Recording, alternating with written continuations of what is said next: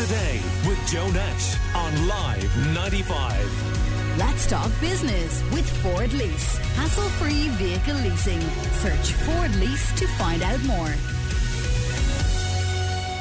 Today's edition of the Limerick Leader has Desi O'Malley on the front page, and they have a number of photographs taken from his career on the inside pages uh, from the archives. And very young looking Michael Noonan makes an appearance in one of them, uh, Desi, there when he was uh, elected, him sitting down with his broken leg up in the air at one point. Uh, other photographs of him casting his votes, and also when he was he was thrown out of Fianna Fáil and a few articles as well to go with it. Well.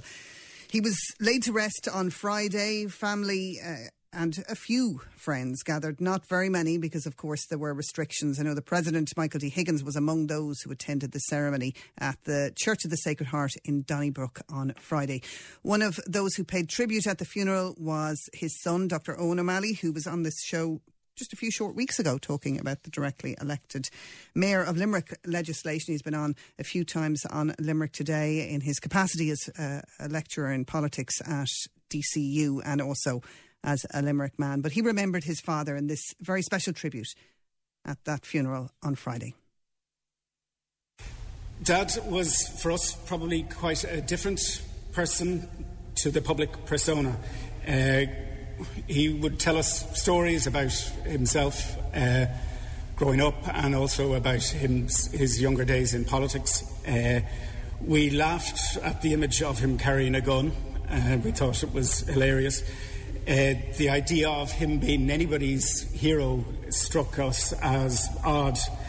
Uh, he used to sort of play up uh, being a baby. I, remember, I can remember at the sink in Abbey Avenue in Corbally in the kitchen, he used to get his, we didn't have a shower or anything like that, and my mother used to wash his hair in the kitchen sink, and he'd pretend to cry as, as suds went into his, his eyes. And so, he, and he, not being a physically imposing man either, we, we never had this image of him as a, as a kind of a big or great man. He was a fellow who we slagged quite a lot, and on most occasions, he was willing to, to take it, and he also enjoyed uh, slagging others. Uh, my poor mother was usually the victim of, of his slagging, as he tried to suggest against all of the available evidence that she was the main beneficiary of their marriage together. Dad's, uh, pleasures were pretty simple. He loved watching sport. He loved playing golf in Connemara, especially in Ballyconneely, and I think he was probably happiest in August doing that, playing golf, having a pint in Ballyconneely after uh, a round of golf, driving into Clifden, probably having another pint in the uh, Marconi, uh, then maybe later, uh, more recently in Guy's Bar, then on to uh, Molly's in Letterfrack or later Veldon's, where he could chat to people, chat with his friends. And then possibly, if he was still going, he might go for uh, after dinner, might go down to Renvyle for another pint. And we could see how, how it went there, from there. With those friends in Connemara, he never really talked about politics, and in, at home, he didn't really talk about politics either. With his friends, he preferred to trade stories, to talk about people, slag people who they thought were getting notions. Uh, he would also, for some reason, he liked to actually engage in practical jokes.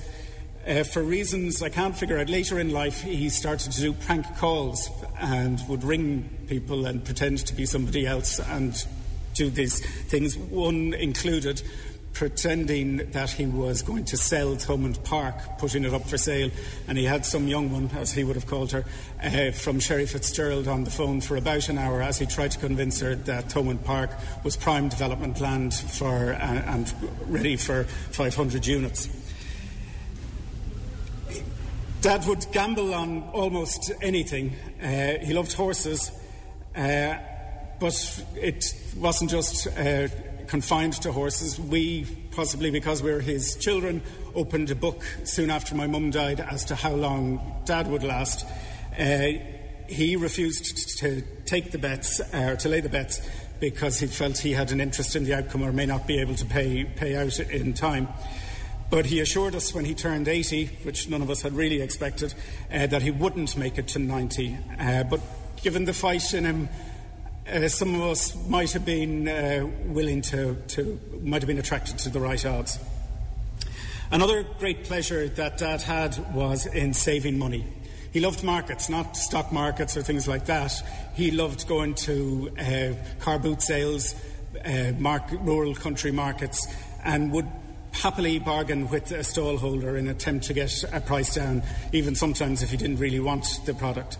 He loved uh, bargain, and he would proudly, I'm not sure whether he's buried in them, show off his uh, the pair of loafers that he bought in Omagh Market uh, for 12, uh, for, sorry, for three pounds about 12 years ago. Uh, and he would tell, him, tell anybody who listened uh, about how much he'd saved and what it cost every time he, he wore them. He was in constant search of the cheapest petrol in Ireland. Sometimes he would uh, he would visit us in Marino. He'd never come over and say, I wanted to see you. He'd just say, Oh, uh, the uh, petrol station in East Wall was very cheap. Uh, he would pass on the information about where the cheapest petrol was to anybody else and took an irrational pride if it happened to be in Limerick city or county. Uh, usually there's one outside Rathkeale which has, has very cheap petrol. He'd, he'd remind you if you were going that way. After his retirement, Dad took on some household duties, uh, which mainly involved shopping. To our mum's annoyance, he would buy the cheapest product, regardless of quality. Uh, if you went for a drink in in our house, uh, or in his house rather, in uh, his flat in Linton Court, uh, there would be no IPAs or posh lagers. Heineken or Carlsberg were even uh, too good. It would be a Carlsberg or a Tuborg. No, sorry, not a Carlsberg. A Dutch Gold or a Tuborg is the best you might be offered. When in the last years uh, he became, in the last year he became too frail to shop, he would dispatch us, but making sure that we took whatever coupon or club card or whatever it was that uh, that he had found in newspapers. Well, that was just some of the memories that Dr. Eoin O'Malley shared of his late father, Des O'Malley, who died last Wednesday at the age of 82, and showing a very different side to Des O'Malley than we all knew. And what many people um, have been showing on their condolence page on Live 95 and on uh, other sites as well, um, that he had really, really wide respect, uh, not just in Limerick, but across the whole country. We'll hear more later on. Call Limerick today now on 46 19 95.